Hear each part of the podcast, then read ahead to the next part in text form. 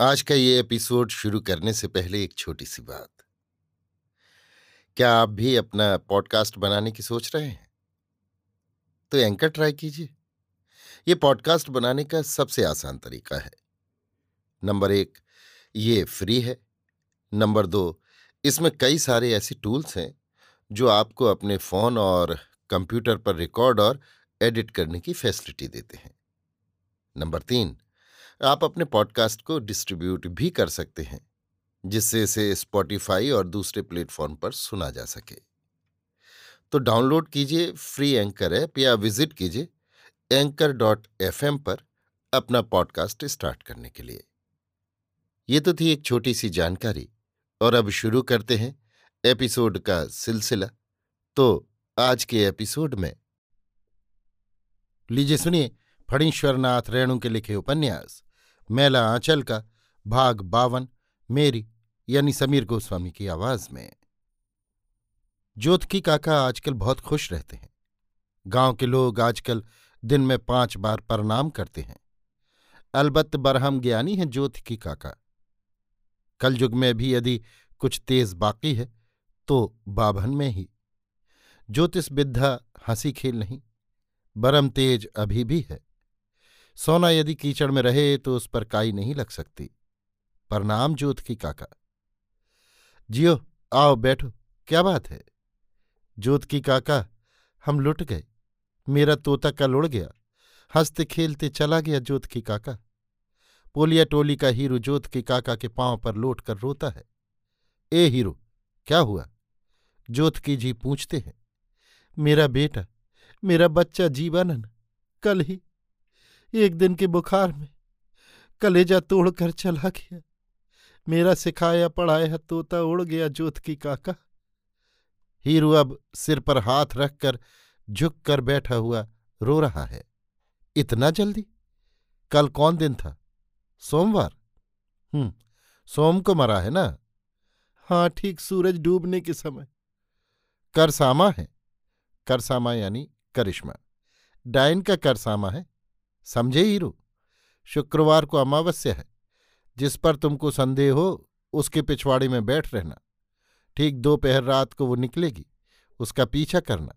वो तुम्हारे बच्चे को जिलाकर, तेल फुले लगाकर, गोदी में लेकर जब नाचने लगेगी तो उस समय यदि उससे बच्चा छीन लो तो फिर उस बच्चे को कोई मार ही नहीं सकता।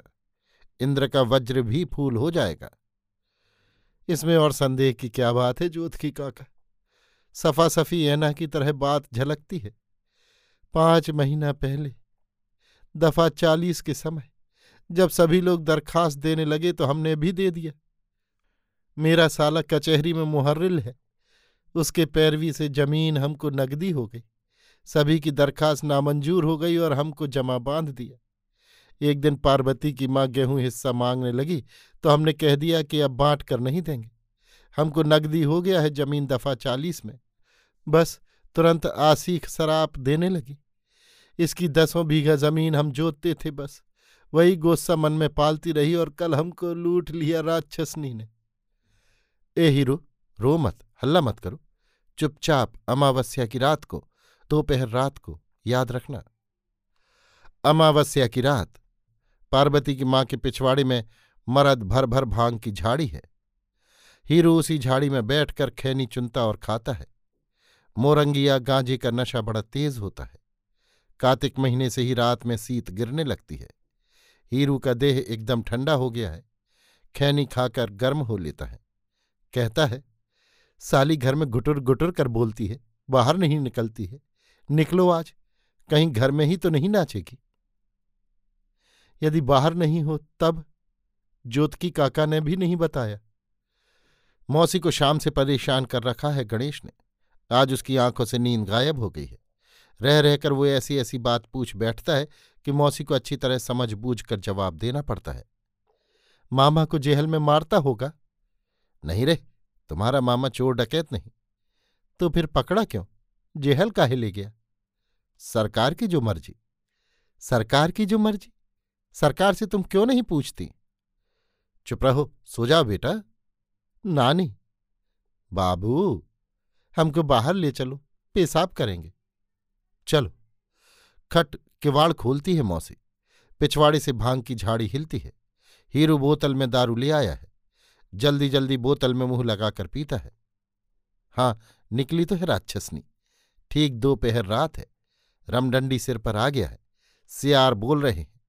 ठीक दोपहर रात है। कपड़ा क्यों संभालती है? नंगी हो रही है। सटाक। आह बेटा गणेश नानी। सटाक सटाक फट सटाक। गि, गि, गि, गि, गि, नानी कमली दीदी नानी। सब शांति। मगर जीवानंद हीरू का बेटा कहाँ है? हीरू का नशा अचानक टूट गया।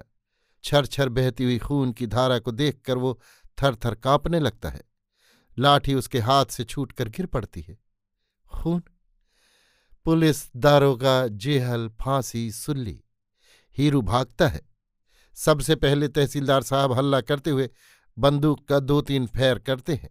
ठाए ठाए। सारा गाँव जग गया है। कुत्तों के मारे कुछ सुना भी नहीं जाता कि हल्ला किधर हुआ, क्यों हुआ? क्या है? क्या है?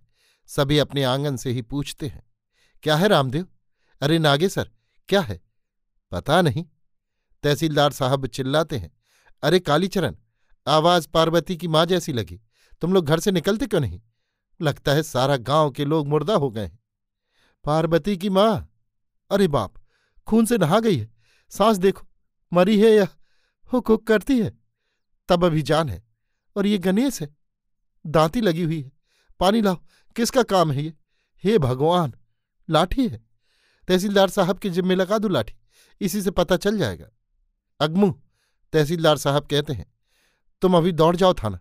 कल पूर्णिया अस्पताल यदि ठीक समय पर पहुँच जाए नानी नानी, मामा, डॉक्टर मामा, दीदी दीदी गणेश रोता जाता है। कमली आँखों को पहुँचते हुए गणेश को अपने घर ले आती है। बुद्धि यदि कम होती गणेश को तो अच्छा था। कमली के साथ वो आता है, बातें भी करता है। कमली कहती है, भगवान हम सबों के बाप हैं। उन्होंने नानी को अपने पास बुला लिया। आइए। लंबी हिचकी पर गणेश कब्जा नहीं पा सकता है। नानी, कमली दीदी, नानी, हाय रे अभागा, तेरी कमली दीदी किसके पास रोने जाए? बाबू गणेश, तुम्हारे मामा आवेंगे रो मत। हीरू पकड़ा गया है। पकड़ावेगा कैसे नहीं भाई? गाँव में किसकी लाठी को कौन नहीं पहचानता? हीरू की ठुट्ठी लाठी तो मशहूर है। हर हंसेरी में उसकी ठुट्ठी लाठी कमाल कर दिखाती थी ना। रात में ही लोगों ने पहचान लिया, मगर डर से नहीं बोला कोई। इसके अलावे उसके दोनों पैर खून में लथपथ धोया भी नहीं था। लगता है मारने के बाद लहास को थोड़ी दूर घसीटने की कोशिश की थी हीरू ने। सुबह को तो एकदम बगौछ लगे हुए पागलों की तरह उसे देखकर डर लगता था। बगौछ यानी मतिशून्य उसकी आँखें बताती थीं वो अभी और भी कई खून कर सकता है। मुँह से लार भी गिरता था। दारोगा ने गिरफ्त कर लिया।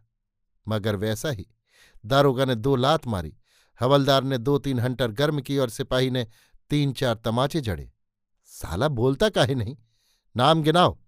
अपन बाप के जे साथ रहलन वने मुका देखा। ताड़, चच्चा की तरफ़ देख के बोल।